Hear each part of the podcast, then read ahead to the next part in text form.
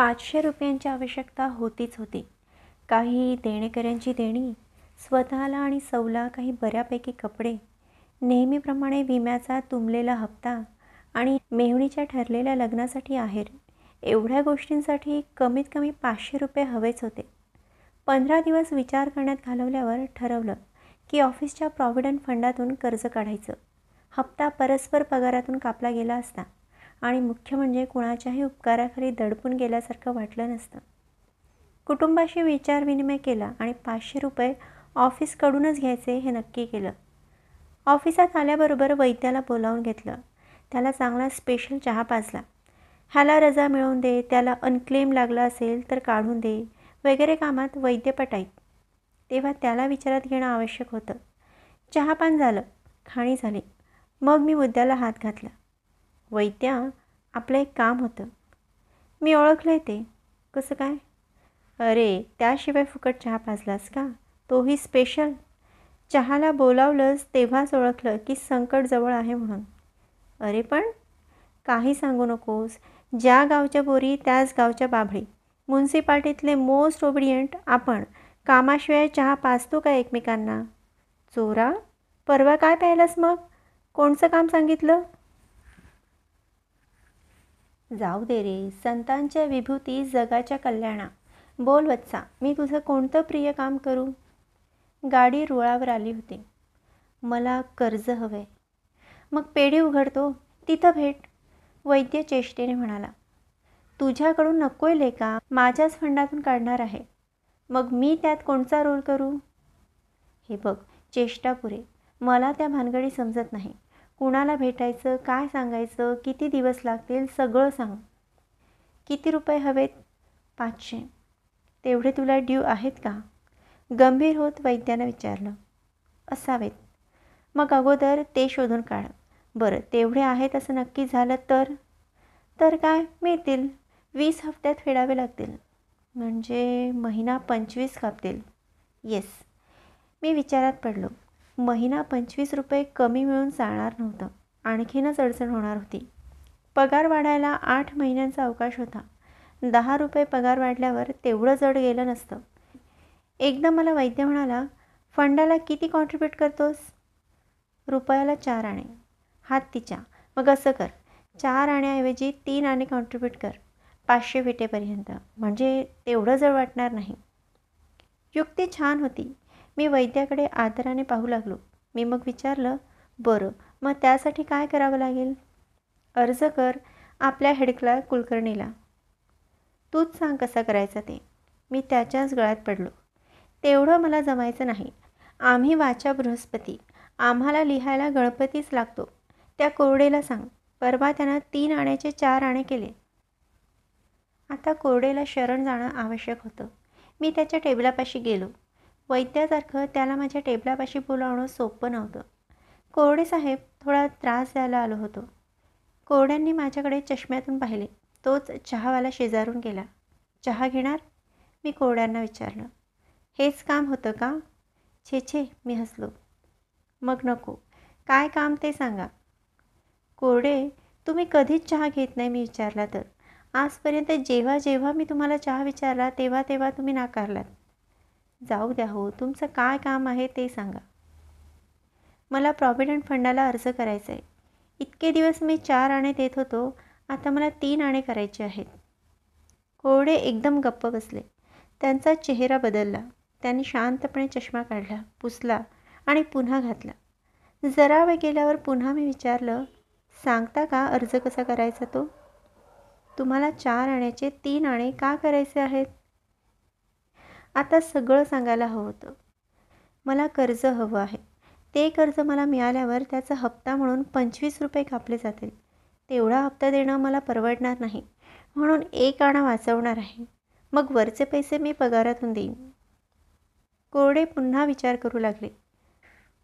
तुमची पगारवाढ व्हायला किती अवकाश आहे? जवळजवळ आठ महिने. मग तुम्ही तीन आणे करू नका, कोरडे एकदम म्हणाले. मला जरा धक्का बसला. थोडी कळ सोसा हो.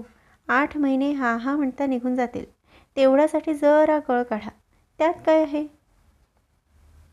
कठीण आहे हो एवढे दिवस काढणं. तुमचं लग्न होऊन किती दिवस झाले? साडेतीन वर्ष झाली. कसे दिवस गेले? बरे गेले. पहा, साडेतीन वर्ष बोलता बोलता गेली. आठ महिन्यांचा काय पाड? कोरडे वकिली बाण्याने म्हणाले. नाही होत, तुम्हाला कल्पना नाही येणार, फार भारी पडेल. अहो, बाकीचे खर्च कमी करा. मग बाकीचे कोणते खर्च कमी करणार? कात्री कुठे लावणार? पुण्याच्या खेपा कमी करा. कशी उधळपट्टी दाखवली अशा आविर्भावात कोरडे म्हणाले. मुंबईतच शनिवार रविवार करमत नाही म्हणून मी लोंबकळत पुण्याला जातो अशी का कल्पना आहे तुमची कोरडे? तिथं आई आहे माझी, तिची काही कामं असतात. गेल्या महिन्यात नेकटाय कशाला घेतलात? काय नडलं होतं त्या वाचून? आता मला कोरड्यांचा राग येऊ लागला. हा प्राणी आता सर्व गोष्टींवर बोट ठेवायला लागणार की काय? त्याच्या नाकावर ठोसा मारावा, चष्मा भिरकावून द्यावा आणि जाग्यावर जाऊन बसावं असं मला वाटू लागलं. कोरडे, आत्ता टाय बांधायचा नाही तर मग मान हालायला लागल्यावर बांधू का? हा शोक आत्ताच पुरा व्हायला हवा. म्हातारपणाची काळजी म्हणून आत्ता संयम, आणि म्हातारपणी हे थेर शोभणार नाहीत म्हणून तेव्हा संयम. अजून माझी तिशी उलटली नाही. केव्हा तरी माणसाला इच्छा व्हायचीच. आणि तुम्हाला खरं सांगू का, साडेतीन वर्षापूर्वी लग्नात सासूरवाडीहून मिळालेल्या वर पोशाखावर टाय मिळाला होता. स्वतःच्या पैशाने विकत घेतलेला हा पहिला टाय. कोरडे नुसता हसला. आणि एकदा टाय लावण्यात काय गंमत असते हे समजलं, त्यातली गोडी अनुभवायला मिळाली की त्यातलं स्वारस्य औत्सुक्य नष्ट होतं. मग मी पुन्हा थोडाच टाय घेणार आहे आवर्जून. कोरडे पुन्हा एकदा हसला, अर्थपूर्ण. का हसलं? स्वतःच्या मतसंपादनीसाठी माणूस स्वतःचं कसं स्वतंत्र तत्त्वज्ञान तयार करतो त्याचं प्रत्यंतर आलं म्हणून हसलो. अहो, तत्त्वज्ञान नाही हो हे, मी केविलवाणं म्हणालो. बरं, ते जाऊ द्या. प्रत्येकाला चहा कशाला भाजता?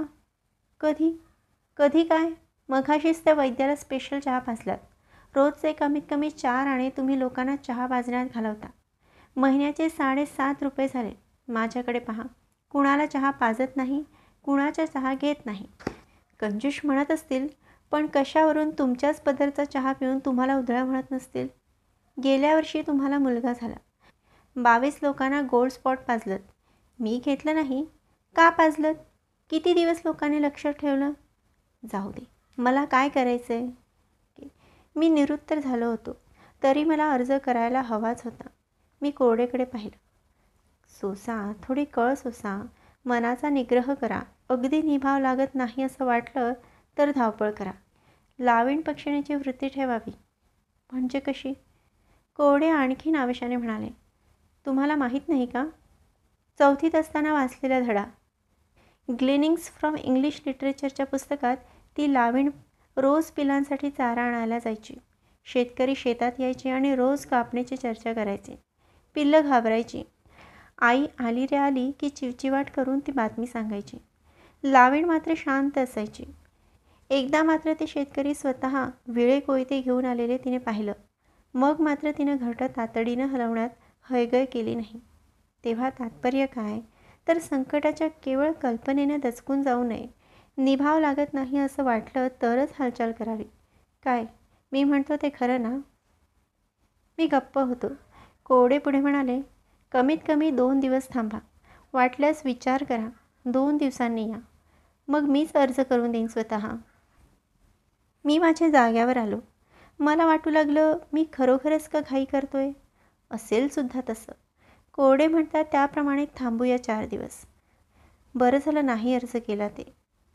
कृतज्ञतेनं मी कोरड्यांकडे पाहिलं. आणि काय मजा, तो प्राणी जाग्यावर नव्हता. त्यानंतर सबंध दिवसात कोरडे मला दिसलेच नाहीत. संध्याकाळी नेहमीची गाडी पकडली. माझ्या कानावर संवाद पडला. काय रे कुलकर्ण्या, आज आला नाहीस?